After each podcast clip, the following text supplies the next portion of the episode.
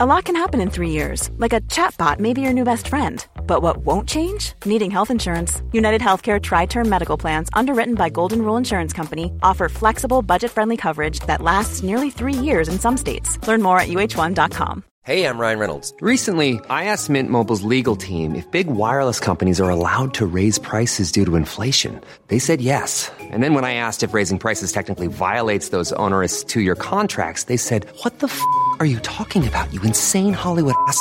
So to recap, we're cutting the price of Mint Unlimited from $30 a month to just $15 a month. Give it a try at mintmobile.com slash switch. $45 up front for three months plus taxes and fees. Promoting for new customers for limited time. Unlimited more than 40 gigabytes per month. Slows. Full terms at mintmobile.com. Ready to start talking to your kids about financial literacy? Meet Greenlight, the debit card and money app that teaches kids and teens how to earn, save, spend wisely, and invest with your guardrails in place. Parents can send instant money transfers, automate allowance, and more. Plus, keep an eye on spending with real-time notifications. Join more than 6 million parents and kids building healthy financial habits together on Greenlight. Get your first month free at greenlight.com slash ACAST. That's greenlight.com slash ACAST.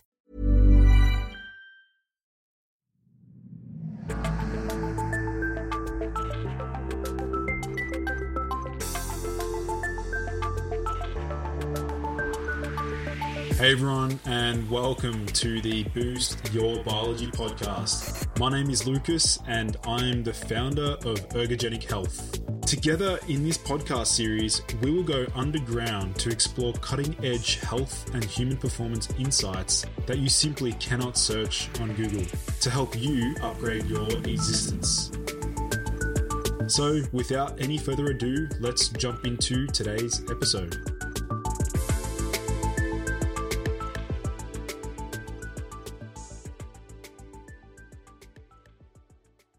Lucas, great to meet you, dude. I've watched so many of your videos.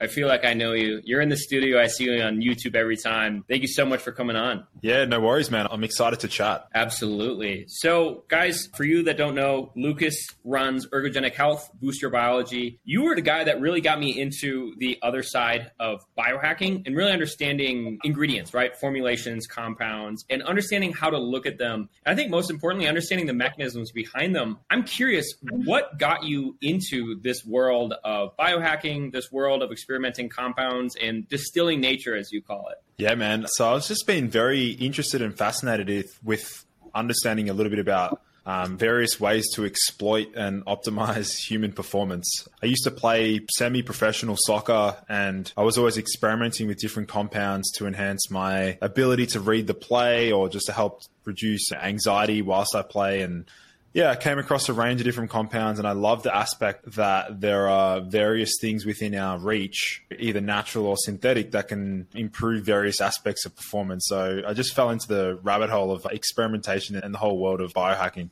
Yeah, dude. I remember the first time that I like the light bulb switched where it's wait a minute, there's herbs that can make me smarter. It was with ginkgo biloba. And I remember the first time I took ginkgo biloba, it's a very mild, like cholinergic, helps with blood flow as well. But I noticed that I could speak better. And I used mm. to speak a little bit slowly. I, I had like self consciousness around my ability to articulate. And I was like, wait a minute, like this herb just made me speak better. So I'm curious, did that look similar to you in terms of did you have a science background? Did you have I think you mentioned somewhere that someone in your family has a science background or you were exposed to that? Yeah, yeah. So my dad is a qualified pharmacist and we he owns a pharmacy here in Melbourne. And I was at the time I was also studying like exercise science. So I was loving that, but then I just spent all my spare time researching like different supplements, different herbs, and then I fell into the whole world of naturopathy. Um, and then I was like, oh, this sounds very aligned with what I'm already doing now. I'm already living the way that they emphasize and the way that they recommend healing the body. I'm like, I'm already doing all that sort of stuff. So I was like, I might as well transition into that. And I studied that for four years. And um, that's where I learned about the intricacies around different herbs, learning about the different dosages around different ingredients, and also learning a lot about gut health because that's all they, that's really what they specialize in is the way that they perceive the body and the way that they perceive healing the body is all around optimizing gut health. So I've got a pretty broad depth of knowledge across different areas. But as you and I know, like a key area that I'm really passionate about is the whole like anhedonia PSD picture, which is what we're here to chat about today. Yeah, absolutely. And no, I think that is the darker side of not just compounds, but I, to me, it's almost like an unspoken epidemic because mm. there's multiple causes. And for those that don't know what we're talking about, Lucas has done a lot of discussion and research and writing on this case of anhedonia. So essentially, certain compounds or even certain diseases causing an inability to feel pleasure, emotional blunting, libido issues. One of the common causes of that being ashwagandha. And last time we talked, I think you already had a big understanding. And at that point, you were starting to look at potential mineral approaches to it and sulfur. Mm. But could you just give an overview of what you've synthesized to be one of or a culmination of the root causes of this emotional blunting that's occurring. Yeah, you've done a good job at summarizing that, Noah. This whole epidemic of anhedonia, which we'll define for the audience listening in,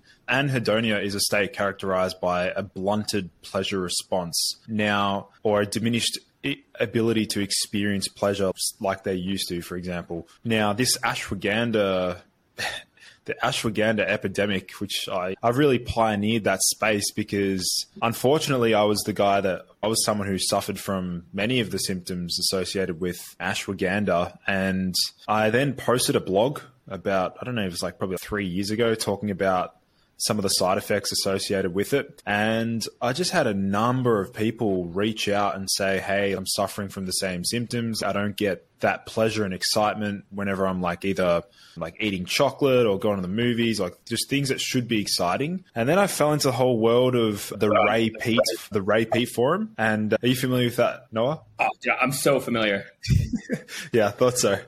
Yeah, I fell into that, and then I saw like a. There was one particular thread that just caught my eye, and I just could not believe the guy that was describing his symptoms. The thread was titled too much ashwagandha, now serotonin syndrome. And I was like, what the heck? Did you see that thread? No, but I'm very deep into the Ray Peat world because Twitter, it's all the Peters. So someone just posted like the serotonin-ergic effects of ashwagandha. Yeah. So when I clicked on that particular thread, I was like, I was reading what this guy was describing, and I was like, that is the new persona that I've adopted. That's the new personality state that I've adopted. And I kept on thinking back, I'm like, I no longer suffer from social anxiety at all, or I just don't get tense socially. I feel generally a lot more calm, but that's at the expense of feeling that excitement, that thrill, the intense pleasure response. And I was like, wow, maybe my personality has changed pretty dramatically. Like I feel there used to be times when I'd get there would be this anticipation. It's anticipatory anhedonia where it's the inability to experience excitement leading up to pleasure and it takes a high level of self awareness to even recognize this state.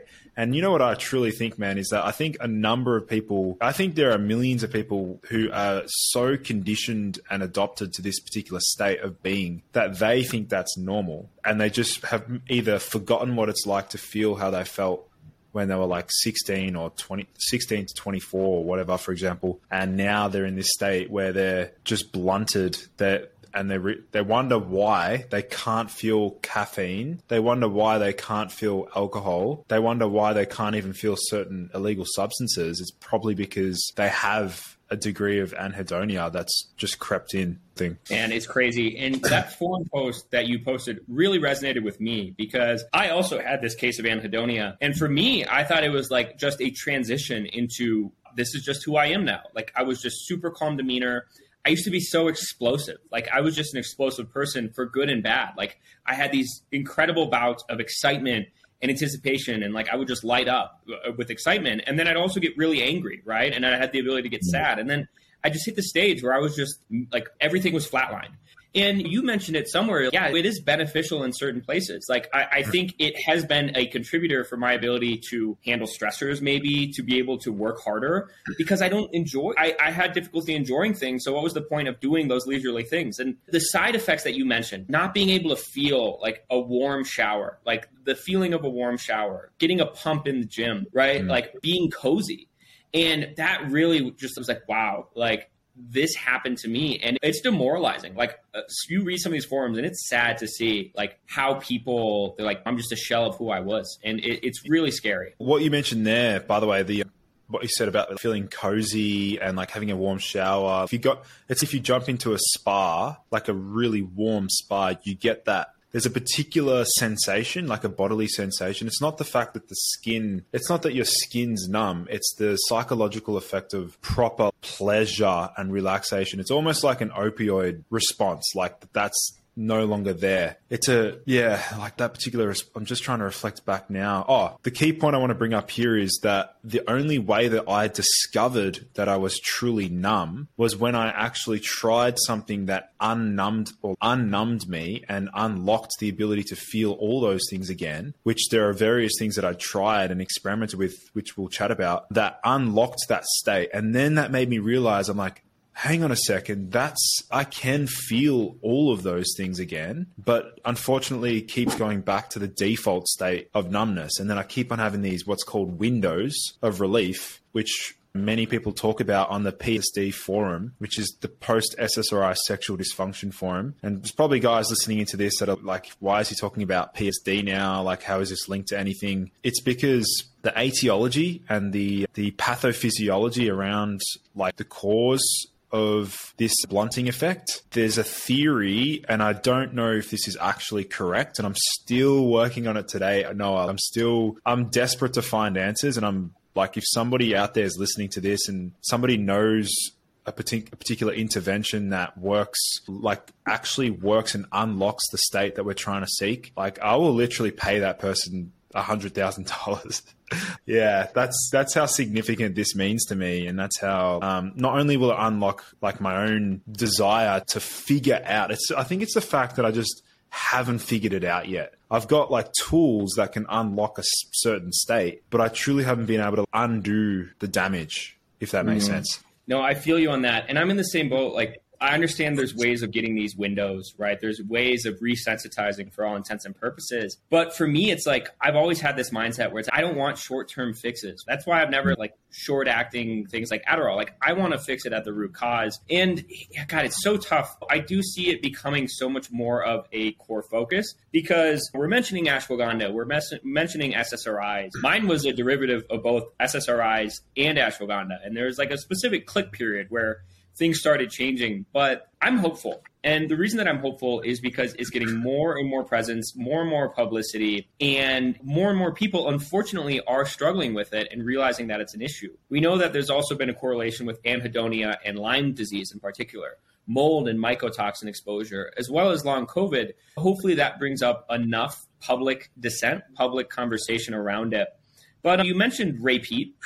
I'm very deep in the Peat world as well. Rest in peace what insights have you gained from the pro metabolic community that were new to you. You mentioned that light bulb moment when you were on the Ray Peat forum. Yeah, this I would say if it wasn't for the Ray Peat forum and discovering that thread and learning about his approach to health, in particular how he describes serotonin and how it's linked to elevated prolactin, affecting cortisol, affecting metabolic rate, and then bringing in the polyunsaturated fatty acids into the picture and then the safer hormone like the protective hormones like pregnenolone progesterone thyroid hormone. If i hadn't developed that base level of understanding i think that like i'd be on a completely different path and i don't think it'd be on the right path because i truly do think that what he pioneered and what he presented and even the guys that were joining the actual forum it's not just like ab- absolutely hats off to Ray Peat for sharing so much. But it was also the discussion amongst other members in the group that I think really helped to just paint a picture around different areas of health. So like when it comes to like understanding cortisol, understanding thyroid hormones, like these are pinnacle hormones and we learn about them at, in naturopathy, not to the same level though, not to the same degree that he describes and not in the same light. And yeah, after uncovering a little bit about like serotonin, dopamine, thyroid, TSH, all that sort of stuff, I quickly began to realize there's something worthwhile experimenting here. And that was the first thing that I tried. Well, after the raw carrot salad, which is, I guess, like one of the most well known. Yeah, that was my breakfast.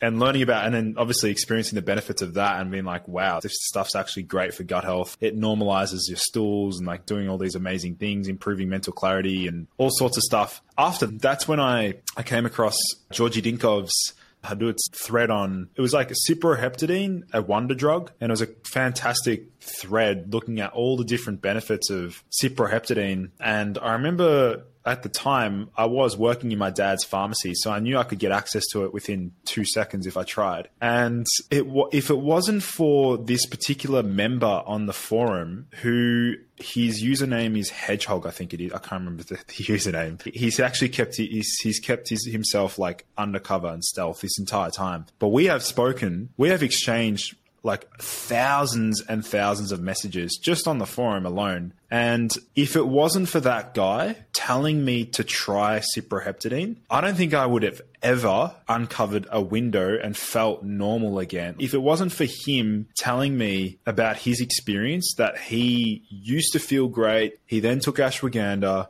it destroyed him like sexually and mentally and all sorts of negative effects. And then he's like, he sends me a message saying, hey man, you should really try cyproheptadine. Take four milligrams for four days in a row. You're going to feel like absolute shit for the for those four days. You're going to feel like a zombie. It's going to be challenging. You're going to be hungry, tired. You're going to feel like a robot. And I was like, oh really? Do I have to go through this? It's going to be it's going to be night, a nightmare. But then he's like, one week later, all of his symptoms reverted. Like he had a complete restoration of his old self a cl- complete restoration of the ability to experience pleasure. He said his sex drive and orgasm intensity and stuff came back fully online. And I was like, maybe it's worthwhile trialing that. It was getting to the point now where I was like, nothing is really having an impact. And then when I tried cyproheptadine, I was, I think I started with one milligram or two milligrams, and having his experience in the background gave me so much. It's like I knew what to expect. I knew if I take this tablet, I'm going to sleep extremely well. I'm going to be super drowsy. I'm going to be hungry. I knew the sequence of events that were about to unfold. And then, just like clockwork, on day four, something happened. I was like, it just felt like there was a particular part of my brain that the wires then just reconnected. And I was like, this entire sensory experience of the world is now back. And I was like, I remember sending him a message saying, dude, like you have, like you've recovered a significant portion of my life that was robbed. And till this day, cyproheptadine still remains a tool in my toolkit that can revert and restore feelings and sensations and reduce the anhedonia. But Unfortunately, it's never longer than two weeks. So what will happen is I'll get into a window, like I'll be able to feel, I'll be able to feel like fully recovered. And then for some reason, and I'm still trying to figure this out. There's either something I'm eating, some sort of herb or spice that I keep, that I consume, or something or some something else in my environment that will just quote unquote just wreck me, like just mm. destroy me, and then back to that numbness. And then I'm like, oh, and then I have to wait, and it's, uh, do I have to use cyproheptadine again just to feel good again? That's the story. Yeah. Yeah. And dude, that's the thing for me. It's like the windows give me hope because it's okay, cool. Like I know that it's able to revert back to this feeling that I used to have. And for me, I've noticed an improvement, a continuous improvement. One of the things that really helped me was lion's mane, surprisingly, which some people have troubles with. But with that, it's like there are those things that cause crashes, right? And it's almost like now people that have had this anhedonia contributor are super sensitive to certain things like ginseng, ginger, like berberine, which I know you're a fan of, so many of these other things, like even potato starch. And it's so weird. Now, the interesting thing that I see with cyproheptadine is the reason that the Ray Peat forum loves it so much is because it's anti-serotonergic, right? It's completely like inhibiting all the serotonin in your gut, which, in my opinion, I think is great across the board. But th- it seems that the benefit comes from the serotonin rebound, if I'm correct. Have you dug into that and tried to understand more of the mechanism and what's causing that resensitization? Yeah, this is like this truly is the million dollar question. If we can, because cyproheptadine right now is the ultimate probe. It's like the gold's right now it's like the we've got this we've got a tool we know what it does, but we don't know why. Why is it eliciting a recovery state four days later? I've written down. I've actually got an Excel sheet. I don't know. I don't know if I've shared it with you, Noah, and I'm happy to share it with you after this. It goes through theories as to what might be contributing to that rebound state. And I've written it down. There's six or seven different theories. There's the because I'm trying to correlate like what are the other symptoms that I experience when I'm in a window. All of a sudden now food starting tasting has got the taste sensation fully back and maybe my blood pressure goes up a little bit. But anyway, here are some theories. First of all, you're correct in saying that the cyproheptadine is a serotonin lowers serotonin. It's a serotonin antagonist at various receptors. The 5-HT2A receptor, 5-HT1A receptor. It blocks a lot of other serotonin receptors. I think it's 2C as well, and, and pro- probably some other ones as well. And it's also a D3 antagonist, so dopamine D3 antagonist. It's also a dopamine D2 antagonist. It's also a histamine antagonist, so it's blocking histamine. It's also lowering cortisol, so it's reducing ACTH. It's also lowering prolactin. It's also what are some of the other pathways? Oh, it's also adrenoly- adrenolytic, so lowering adrenaline. It's also like serotonin, dopamine. Oh, it's also anticholinergic as well. So it's also lowering acetylcholine. And so like there therefore it's a dirty drug. Like it's not one selective pathway. It's like targeting so many different areas. But if this entire issue started from ashwagandha, and if we know that ashwagandha interacts with that serotonin 1A receptor or the ser- and also the serotonin 2A receptor, which we understand that ashwagandha can desensitize that 5-HT1A receptor. And so then if we look into the literature what that could present as, there's a range of bodily functions that serotonin 1A receptor appears to modulate or modify. And one of those is oxytocin. So without binding of that of serotonin to that serotonin 1A receptor, we're not going to be getting any of the beta endorphin release and the oxytocin release. So then I'm like thinking, okay, is this an oxytocin issue? Is there an oxytocin, oxytocin deficit? Makes sense. Oxytocin, it theoretically makes sense. Like oxytocin is highly associated with that like pleasure, bonding, feeling connected with other people. Maybe that beautiful feeling of jumping into a into a spa, that feeling that we are both describing before, could that be an oxytocin surge? Maybe. So as you can see, like as far as cyproheptadine goes and its mechanism of action, uh, and the other question is like, why is it four days later? What in my case at least, and it's like literally like clockwork. And I'm just like trying to. I've met a number of other guys who also get it as well. It takes three four days. Mm. The time in which it takes to recover is all dependent upon the rate at which that person metabolizes the drug. So I think maybe some people can get back into a window on day two, and that's just because they can they metabolize it. They've got low beta glucuronidase or something, and they're able to excrete and metabolize it. Whereas I'm a very slow metabolizer. If there's a way to look, if there's a way to take cyproheptadine, quickly metabolize it, and then the next day I feel like I'm in a window, man, I'd be over the moon because that means I don't have to suffer for those four days because it, it is a bit of a suffering. Like it's not a pleasant.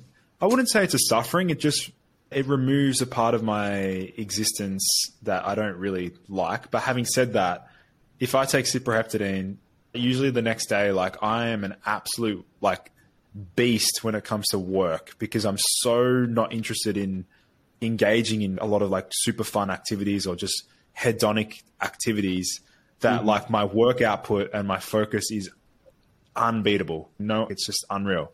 Really, I, when I take it, I just I become a sloth. Like I just eat all day. I feel like a hibernating bear. Yeah. That's the same thing for me. If we can find a way to increase that metabolization and just have it be immediate, that'd be incredible. Now, the oxytocin theory is one that I'm thinking of as well because a big aspect of this whole desensitization is like the inability to feel that connection with others. And we know that's really deep rooted in oxytocin. Now, I haven't done a lot of digging on the forum, but we know that intranasal oxytocin has proven to be beneficial for certain symptoms, like particularly when treating like autism spectrum disorder. Have you done any experimentation with exogenous oxytocin? That's like the. I know it sounds like really obvious, and I'm just even today. I'm just like, how have I been so busy that I haven't had a chance to order myself oxytocin and trial that? I could easily acquire it. I just haven't. I, after this call, I'm probably going to order some and just try. Like I, I need to try it. I am a little bit hesitant. I'm a little bit nervous because I've had I've experimented with some hormones in the past. I've experimented with pregnenolone. For me, mm. unfortunately, pregnenolone induced like that. I was really sensitive. I couldn't believe how sensitive I was to pregnenolone um, to the point where that just it, it really did cause depersonalization for me, unfortunately. And that probably could have been because I was mixing it with some other NMD ag- agonists and things. It could have just been.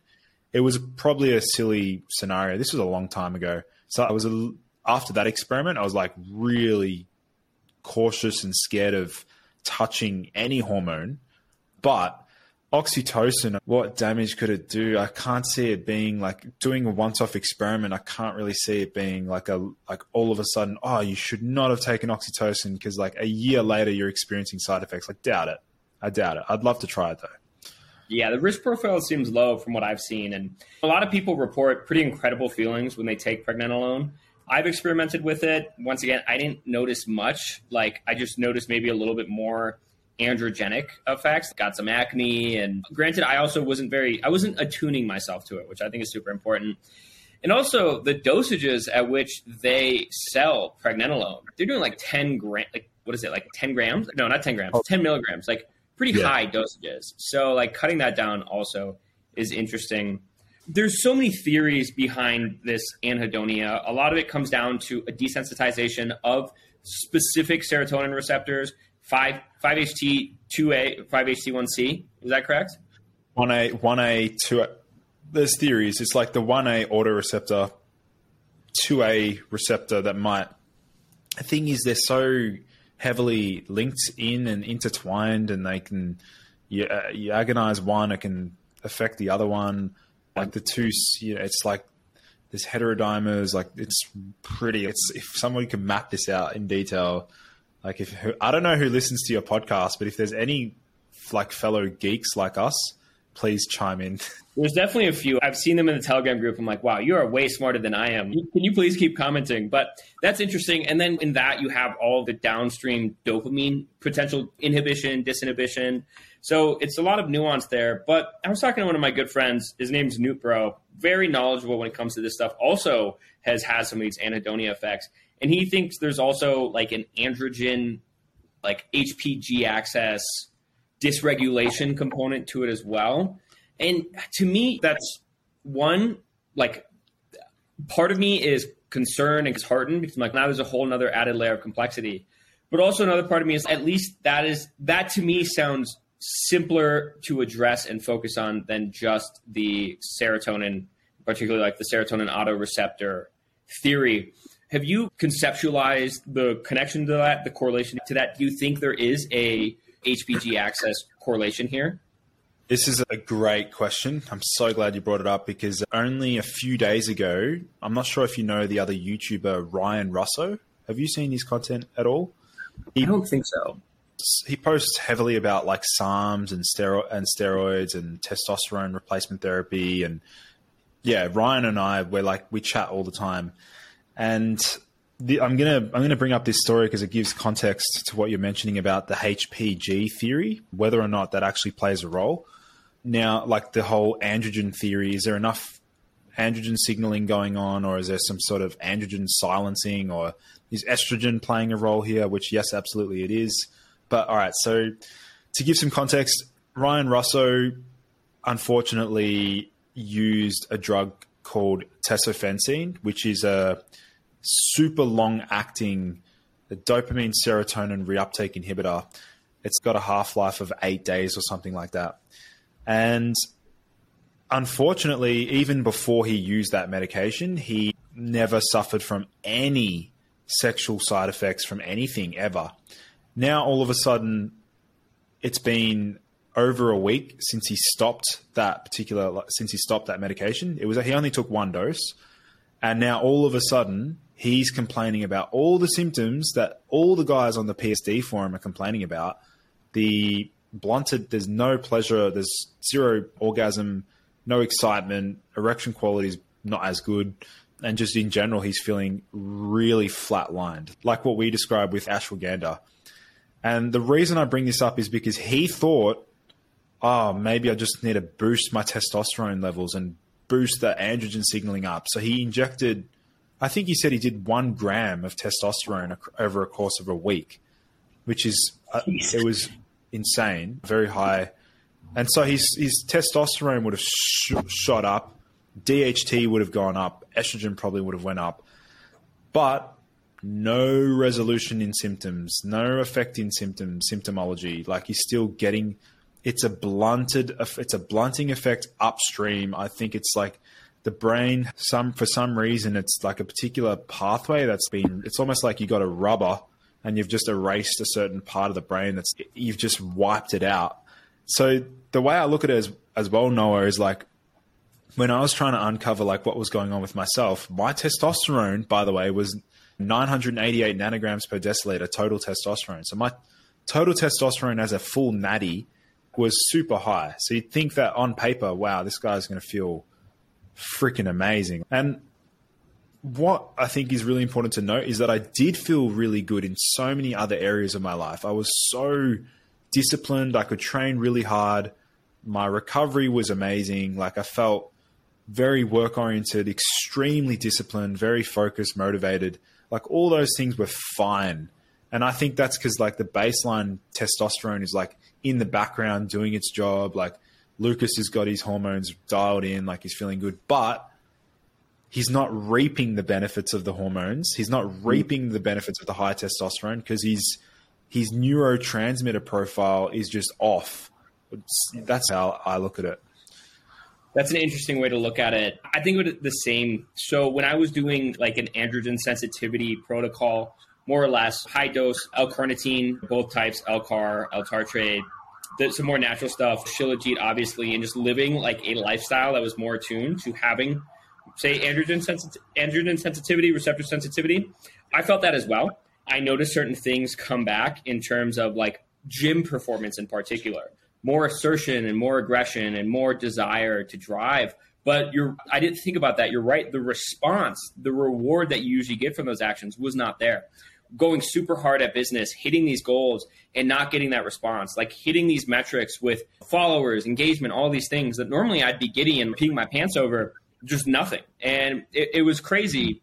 So that's interesting. I know another way that you conceptualized it was those serotonin receptors are a button, right? On a TV remote. It's almost like those buttons are getting worn out. So now you need a stronger and stronger push, more and more serotonin to reactivate those. Has that changed now to you thinking that button was actually just taken out?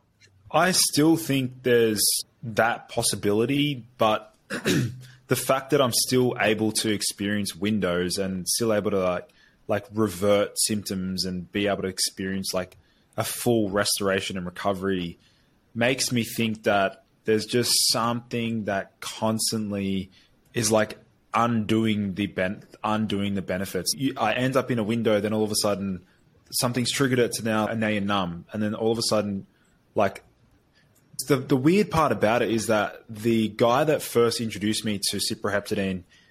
So this is what's really critical. Everyone's probably wondering, Lucas, have you tried this? So when he told me about cyproheptadine and he did that experiment, he said to me that all of a sudden now he has to be really careful with certain foods that he eats and certain spices. So now all of a sudden he's saying that if he has a big amount of celery, he even mentioned celery, by the way, like a celery as like a rich in apigenin and lots of flavonoids and lots of GABAergic compounds. He mentioned that celery can crash him for up to a week and a half or so, but then eventually he will come back online naturally. Like he'll be able to get back into a window, feel good again naturally. Now, the thing about me is that if I have something that will crash me, which I have recently, by the way, like it was only four or five days ago, and I'm like, oh gosh, do I have to use Cipro? I know. Oh my god, I'm like, oh, and I also had a second date that night as well. I'm like, oh, it's just thankfully, and she she'll never, I don't know if she'll be listening to this, but anyway, but thankfully, I still was able to like perform and still have still able to have fun but it was just like nowhere near as good as if I was in a window. Like it'd be a very different ball game. But yeah, no pun intended, different ball game. yeah, but in saying that, yeah, the theory of a worn out button on a remote, that's like a, that's an interesting theory. But man, like, again, like I haven't even, I've, it got to a point like two months ago where I was like, would it be worthwhile trialing like psilocybin? Am I, because I've never tried any psychedelics. Purely the biggest fear in not wanting to touch them yet I, w- I know I eventually will, but it's do not change the path that you're on right now because you are cr- subjective. I look at from the outside and like, dude, you're building a company, you, you're doing really well, you're creating tons of content, like you're hiring staff, like you've got your brother on board now, like you're building an empire. So don't risk anything that might, like, I don't know, throw you off that path or it's probably a false limiting belief that I have that if I take like a psychedelic, it's just going to th- throw me off the path, but it could actually enhance me, I think. Here's a quick little message to all men listening in to today's show. Do you want to double your energy levels, boost motivation, and increase your focus? If so, you may be interested in my epic men's energy program I've recently launched called Limitless. Now, Limitless is an exclusive 12 week program for men who want to go from feeling tired, unmotivated, or burnt out to highly energetic, driven, and focused.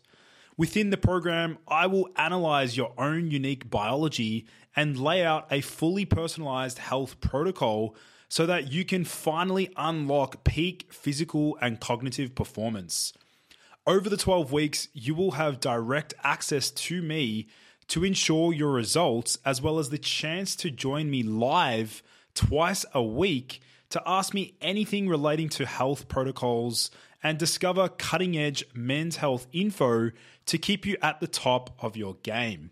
Now, spots in this program are extremely limited, so if you're interested in finding out more, make sure you go to bit.ly, that's B I T ly forward slash limitless program to reserve the next available call to see if you're a good fit. That's bit.ly forward slash limitless program. You'll also find this link in my bio on my Instagram profile and also my YouTube channel.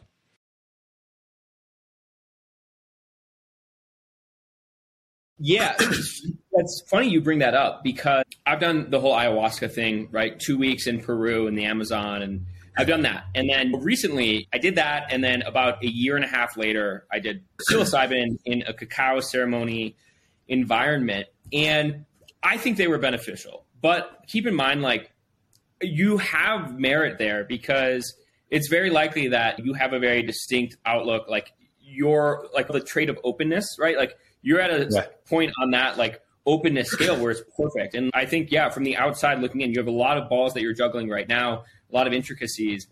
Every time that I did it, I was ready to start from scratch, right? And that's just like me, mm-hmm. who I am. I'm always ready to start from scratch. So, like, I subsequently did end up starting from scratch and like completely realigning. So it was necessary for me then, just for like context of how I looked at it, it did help me beneficially, like hundred percent. But like I did, like the second I got out of that psilocybin, that last psilocybin and cacao ceremony, like I, I shut down the agency that I was running currently. I completely pivoted. I doubled down on this health content. So was it beneficial? Yeah. Did it make me do a very abrupt decision that looking back on it, I could have been way more strategic with? A hundred percent. Right. But in terms of like how it made me feel in terms of regenerating my brain, with ayahuasca in particular, I, it did feel like those neurons were signaling that rewiring was happening. And the only thing I wish is that it really depends on what intention you go in with. I did not go hmm. in with the intention of can I reintroduce my ability to feel pleasure and enjoyment with the life around me and improve my connections. I was going more, it's like, can I teach myself how to be present? And I did, but I didn't focus on those. The psilocybin one in particular, it didn't heal me.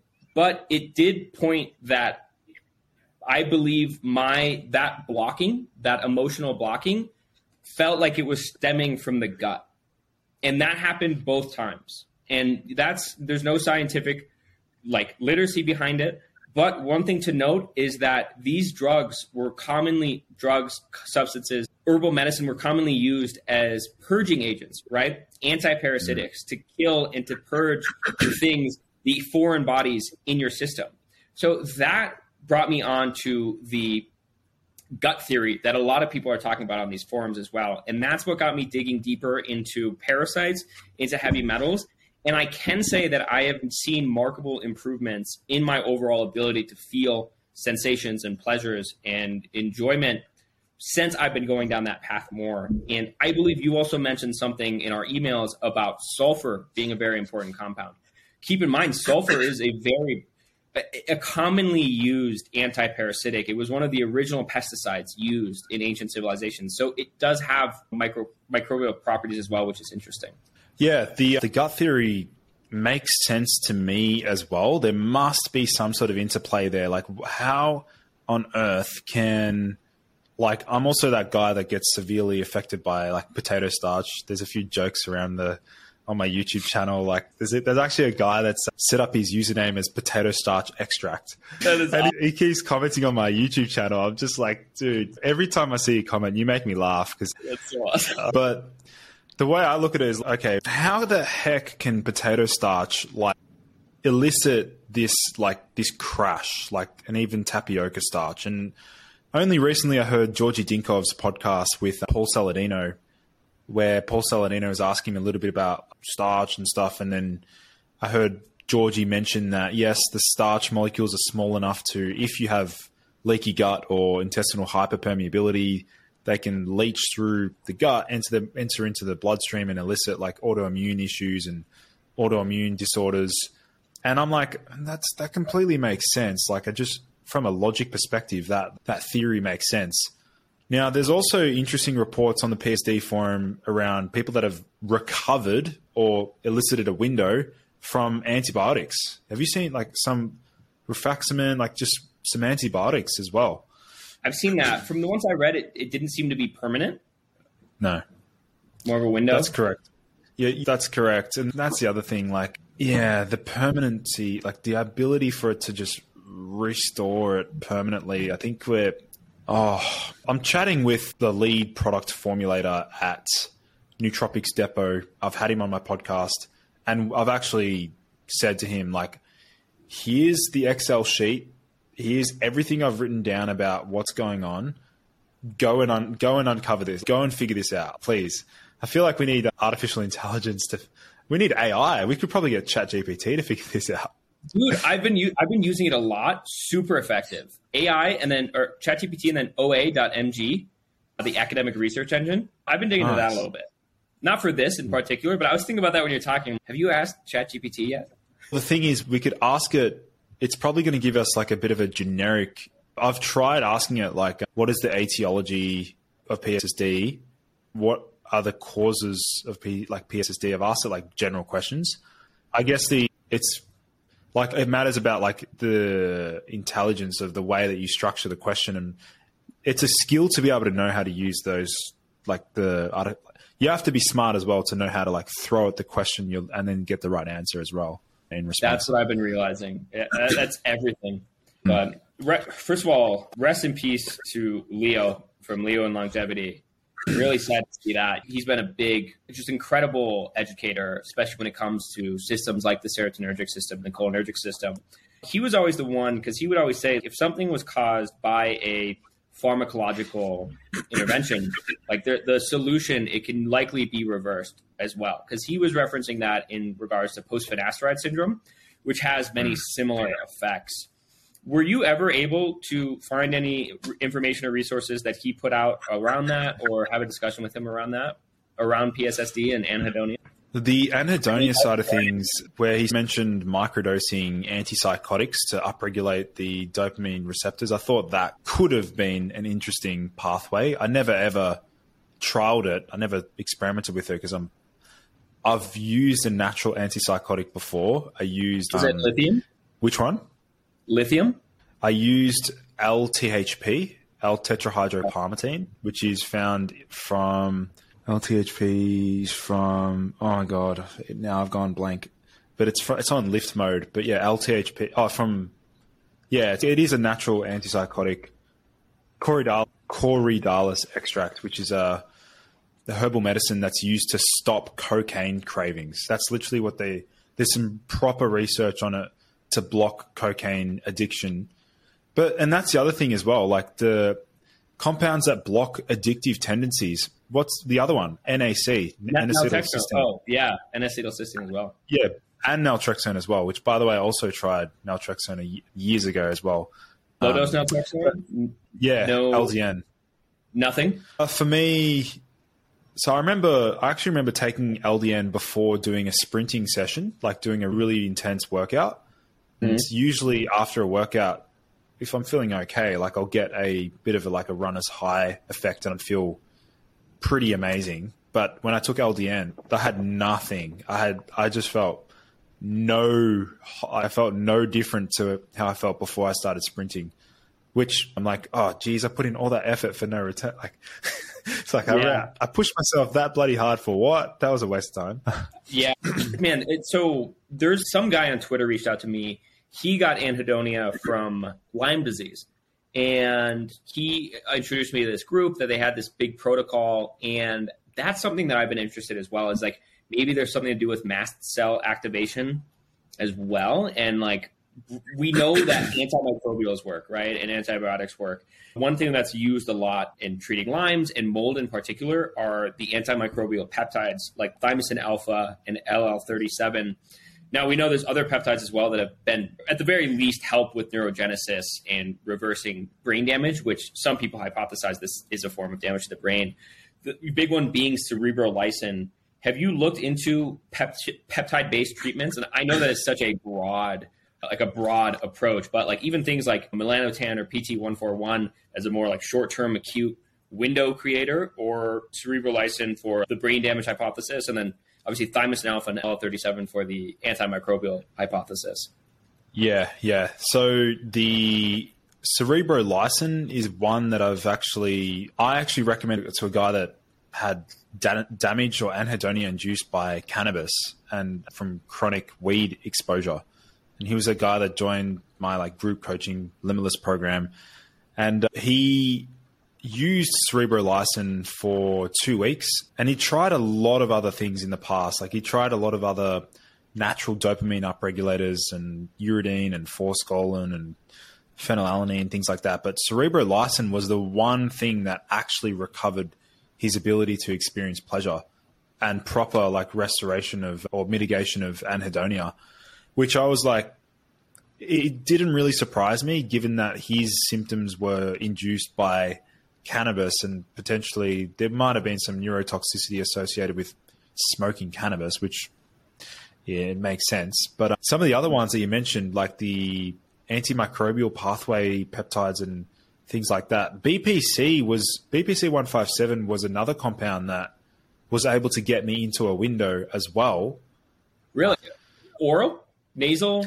It was orally. It was definitely not the next day, and it definitely wasn't the day after. It, again, it took. It had a delayed effect. In fact, I remember taking BPC and the next day feeling worse. We tons.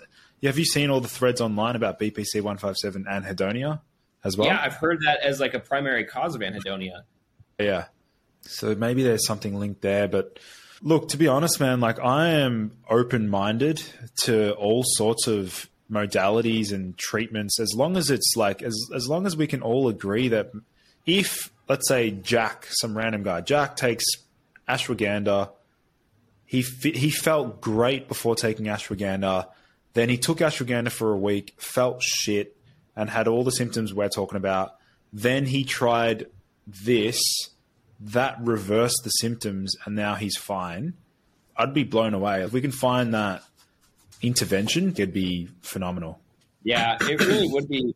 And like, I just, you know, it's part of me is I like that it's getting more attention because it seems to be, it's a disorder, not a syndrome. So it's a bundle of symptoms with no known root cause. It's being caused by things like mold. It's being caused by things like Lyme disease, which is like a rampant autoimmune mayhem. It's being caused by things like ashwagandha and now even things like NAC. And NAC is an interesting one because you were mentioning how things that help with addiction Oh, yeah. and dopamine signaling, that reward signaling seem to help sometimes. But NAC, and I think you mentioned it, like that's a great tool to use to reset that reward signaling and help you wean off of certain addictions, yet it's causing this anhedonia. So Yeah. it seems to be a recurring theme, right? Like the things that are causing anhedonia in some are improving it in others. It's like it's having an effect on that pathway one way or another. I keep coming back to lion's mane, right? Because lion's mane, a lot of people are like, ah, like this makes me feel anhedonia, low libido, low ple- like low drive, and maybe that's because of the anti-androgenic effects. But that has been one of the most beneficial compounds for me for improving just full baseline. And one of those things is like the spaciness that seems to accompany anhedonia, where you're just like not really there, you're not really present, and that lion's mane like a month and a half of one gram seemed to do leaps and bounds in terms of improving that functionality. And uh, I think maybe that comes down to the brain derived and glial derived, nootropic factor or neurotrophic factor. But uh, that's why, like, I think I was mentioning in the email, donepezil seems like a potential, right? If the brain damage, brain desensitization theory is correct. I'm blown away by the lion's mane experiment. I, the thing is, I'm aware that yeah, obviously, li- everyone's talking about lion's mane as a DHT blocker, and it's going to make the symptoms worse and things like that. But I'm still like, I don't think that the how do I put it? That's a different side of the story. I don't think uh, it's the DHT that would hurt me if I lowered the DHT. I think it's truly it's the serotonin stuff that I think is playing a role or potential like the neurogenesis that you talk about. I wouldn't be closed off to trialing lion's mane because I know I'll be able to recover eventually. If I, if it does make me a little bit worse, I'm like, oh, I'll just have to wait like a month to recover. But Bring some um, more black coffee. Yeah, which lion's mane are you using and what dose? Mm, standardized extract, one gram. It's I'm in Mexico, so it's like it's a Mexican brand. Do I trust it the most? No. Do I trust it enough to take it? Yeah. So I will likely go back and use FreshCaps. I'm trying to get fruity, Yeah. fruiting body extract because the like I do think there's benefits to mycelial body mass, but the compounds that I'm looking for, they're going to be more in the fruiting body. And then I'm just making sure to ensure that my androgens are optimized at that same time. I'm not taking any other 5 alpha reductase inhibitors. I'm taking all like pro androgenic stuff. I'm living a very pro androgenic lifestyle to try to balance that out. And I personally have not had any issues with that. And the cognitive effects are so profound because my background, part of the reason that I got into all this was because of concussions and like this culmination of symptoms of anhedonia and brain fog and, and cloudiness, which is also correlated with this desensitization. I found it to be beneficial. The and I also respond really well to cholinergics. So acetylcholine, excuse me, ginkgo biloba, CDP choline, alpha GPC in particular, and donepezil just seems like the next logical step as a potent acetylcholinesterase inhibitor. Interesting. Yeah. The cholinergic pathway, that's also a potential pathway to explore.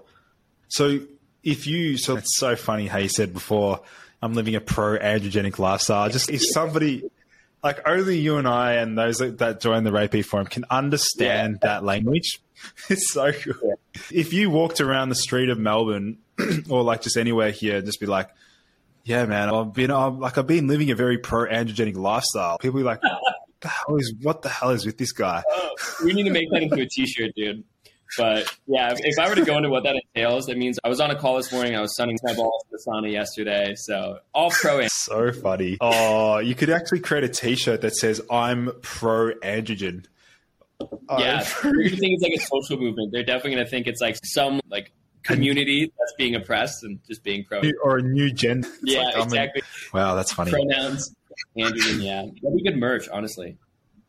Yeah. So I think like we're it's still early days. Like I'm always scouring the PSSD forum, like hunting for new treatments, experiments, protocols. People are trialing different things. People are saying like estrogen helps their symptoms. Like when we know estrogen is correlated with the serotonin system and the cortisol pathway, licorice as well, which is another one that's confusing as confusing as, but that was another one that also seemed to induce a window for me, like taking licorice tea. That's so weird because it's so anti, like highly phytoestrogen, not in a good way from what I've read. Yeah, the, I mean, I've looked into the potential theories, but it's all about the glucocorticoid. That's the glucocorticoid theory because there's a bunch of guys that have also been cured from hydrocortisone, which is a powerful glucocorticoid cortisol mimicking drug. And uh, that cortisol picture has to be playing a role here as well because ashwagandha lowers cortisol significantly. And is the anhedonia just simply coming from a lack of cortisol?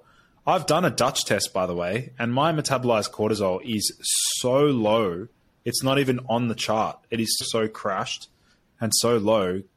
Is this simply just a cortisol deficiency? That's interesting. The crazy thing is, some people are like, the only thing that gets me a window is amphetamines. So that's something that's super interesting to me as well, especially with its like typically vasoconstrictive properties and uh, like mm. not contributing to that functioning. But that's super interesting. And once again, it's just so nuanced, right? Because if we're thinking it's like a testosterone thing, if it's a, hormone HCG thing, and then the one thing that would inhibit that would be cortisol. Normally, when you think of being high cortisol, you're in a sympathetic state. You're unable to have those parasympathetic feelings of connection and pleasure and enjoyment. But that's interesting. What is a way that you could test that of just like spiking your cortisol? Once again, the blunted response to things like caffeine and typical cortisol agonists, if you want to call them that, cortisol spikers. That's my head's just spinning because it's here's a good theory, here's like contradicting evidence that would make it not make sense, but somehow it still works. Yeah, I'd say. I mean, the the cortisol theory. Like, I tried hydrocortisone. I remember taking it. It was second year university, and I was like, I wonder if this is going to help. I think I took it for two days in a row, and unfortunately, I didn't really. I got a little bit more energy and spring in my step, but it just didn't tickle or activate that pathway that I'm trying to activate. Like it, it was working on a different, helping other symptoms and stuff, but it wasn't activating that particular pathway that we're looking for. I want to go back to some of the other modalities though. So the phosphorus, which by the way, it was the homeopathic phosphorus. Ah. Yes, sulfur. It's funny how you brought up sulfur because the second homeopath that I saw actually prescribed sulfur. But I think MSM? so. The no, no, as in homeopathic sulfur. It's different to actual sulfur. But the first doctor that prescribed homeopathic phosphorus, and again, I'm probably going to get a ton of people. Hopefully, you don't get millions of downloads with this podcast, by the way, because if I, I'm talking about homeopathics, homeopathics, and everyone's going to be like, "This homeopathy is bull, is BS." Like it's, it's an alchemist. Yeah. But homeopathic phosphorus can also induce a, a window for me, but I, good luck trying to figure out how and why that happens. Because, like, I've, if you go on YouTube, you can hear a particular, there's like a famous doctor, famous homeopathic doctor that talks about how phosphorus can improve the symptoms of like indifference and apathy. So, ap- feeling apathetic, indifference, and also reduced joy for activities when he's talking about that, he's talking about it as like a modality to assist with like depressive symptoms. And phosphorus is something that I'll still lean towards here and there. Like I'll use it maybe once every few months as like a if I've crashed myself, phosphorus can actually help to like bring me back on board and help with the headaches and stuff. But uh, so phosphorus, so we'll go through the list of potential things that have helped. So cyproheptadine is definitely number one. Number two would be Saint. Oh man, this is going to be so confusing for the audience. Saint John's Wort. St. John's Wort as a modality made no, it just did, I did not understand how that could help.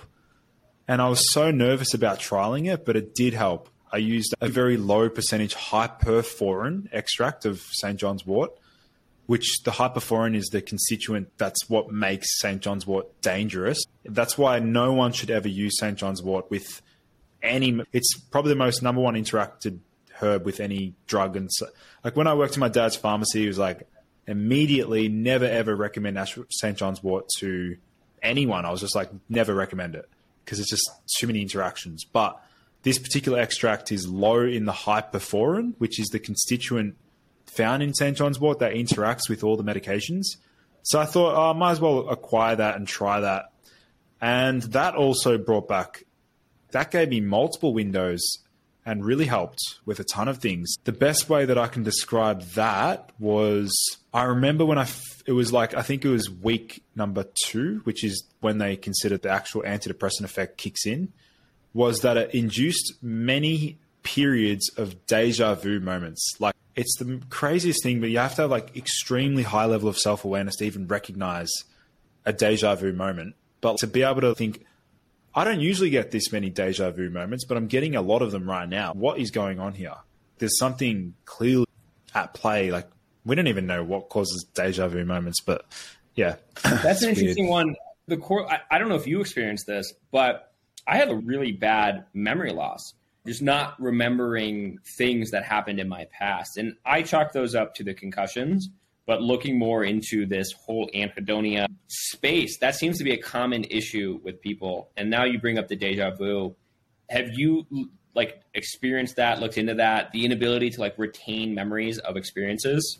My thankfully, like my general memory has been unaffected by the whole situ like unaffected by the whole situation unless I've taken a big dose of ciprofloxacin, the anticholinergic effects are kicking in, and my my memory's temporarily just I'm like temporarily Alzheimer's patient, and, and I'm also temporarily a diabetic, a type two diabetic when I take it as well because I'm just like, oh man, nothing keeps me full.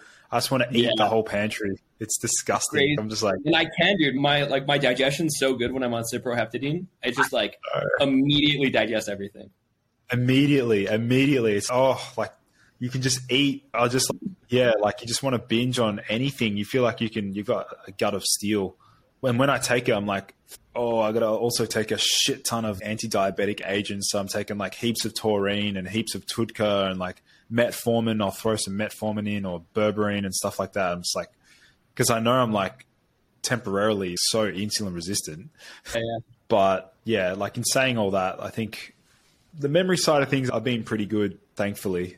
Like I've generally speaking had a pretty good, got a pretty good memory for things. I've got a good ability to recall faces really well and names for people's faces. Like I'm pretty, I think I get that from my dad just genetically. Apparently, he's like really good with putting faces to putting names to faces and things like that. Okay, interesting. Mm. What about lifestyle? Like lifestyle changes for me. Like I'm definitely better when I'm living on the beach. The grounding, maybe reduce reduction of like systemic inflammation, the remineralization just from being around the ocean air.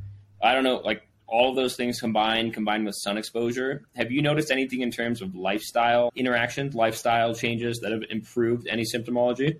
Yeah. By the way, this is a fake background that I've got here. I'm not actually in. Yeah, New I was going to say that doesn't look like Melbourne. yeah, this. I'm actually right now. If we flip the camera, I'm actually looking out to the ocean, so I'm like that close to the beach. Oh, you're kidding. Where I am, yeah, I'm in a beautiful spot in Melbourne, right near the beach. So I'm like walking distance to the beach. Man, that sort of living like being out in nature, grounding, sunlight, going in the water, like without a doubt improves my quality of life significantly, like dramatically. And I was just thinking last night, I was just reflecting on the last few months, why my mental health has improved so much. And just in general, if I compare how I am now to a year ago, not that I was in a really bad situation a year ago, like I was still crushing it and still doing really well, but my general happiness levels and well-being right now is so high because my friendship circles have expanded like exponentially. I've just got so many different friends in so many different groups. I'm getting involved in different communities here and like I'm just like just saying yes to lots of new events and public speaking events and just general meetups and I'm like hmm. running into people that I've seen before and like all of a sudden now I actually know like more people outside of my just small friendship group. Like I've actually got a pretty big and diverse friendship group, and I'm like, is that why I'm feeling like I'm really connected with people now? Is that why I'm feeling like I'm like I don't? Is that why I need less sleep? Is it because my well being is so much better? is so much better? Like I'm getting by very easily on like just seven hours of sleep now. Like I'm just highly energetic and generally really optimistic about meeting people and interacting with people but yeah, definitely lifestyle factors play a massive role. Quality of relationships equals quality of life, really.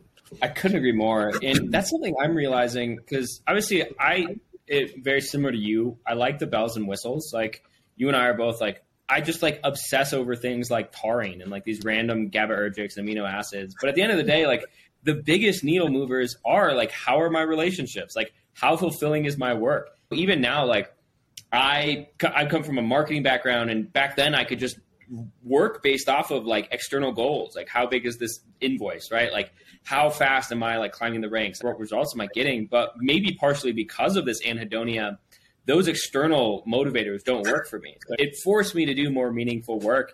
And it was almost like a blessing in disguise in that sense because it gave me no other option but to pursue those things that were truly meaningful to who I was. And all those superficial things just didn't have the same hit. Yeah. Yeah. hundred percent. Lucas, man, this was awesome. This was a really good conversation. I'm sure there's 30 other things we could have talked about that would have been way more tactical, but uh, I think this is an important conversation to have. I'm sure like we could have done a lot more, and I'm sure that we'll have to have another conversation as these new methods, these new hypotheses continue to develop. Yeah, hopefully next time we chat, it would be an absolute miracle if we either one of us has discovered a treatment or protocol or something that really hits the spot for a number of men because like not only will we be solving like my degree of suffering but we'll be solving an issue that's like really prevalent and it's an epidemic. And yeah if we can get to the bottom of it and assist those people because there's going to be there's going to be a brand new set of people that have, have never used ashwagandha and then i don't know maybe they just started taking it yesterday. They haven't heard our podcast. They haven't heard us talk about this. Then two weeks from yesterday they're suffering from symptoms and then all of a sudden their entire life is changed. It's just very different. And then hopefully they come across our content or something like that. And yeah, this is like in terms of impact and like legacy side of things, like this is really honing in on that. But yeah, I appreciate the opportunity, man. Thanks for having me on and we'll definitely be in touch. Like I'm really glad to connect. Absolutely, man. Yeah, you I, I saw your Twitter. You need to get back on the Twitter sphere for sure. Your tweets were bangers. And if you want to talk about just like a community where people can have those discussions, that's the spot. So I highly recommend you get on there. There's a lot of people that already follow you, that already know you, that are in that realm. Hope to see you on there. And then, yeah, I'm in the same boat. My goal is not to get people to take more supplements. My goal is to make people more speculative and inquisitive about the supplements that they're taking and just not be ignorant. So I think we're doing a good job at that. I know you're very vocal. Your most recent post was about like maybe don't take these supplements. I saw when I was DMing you.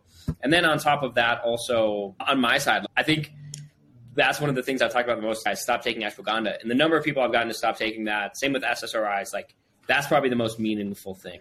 Yeah, yeah. Nah, we're doing the world a good service. Let's keep it up, man. Awesome, bro. See you, Luke. We'll talk to you soon, brother. Thank you everyone for joining in to today's episode. For in depth show notes and lessons learned, visit nofilter.media forward slash boost your biology.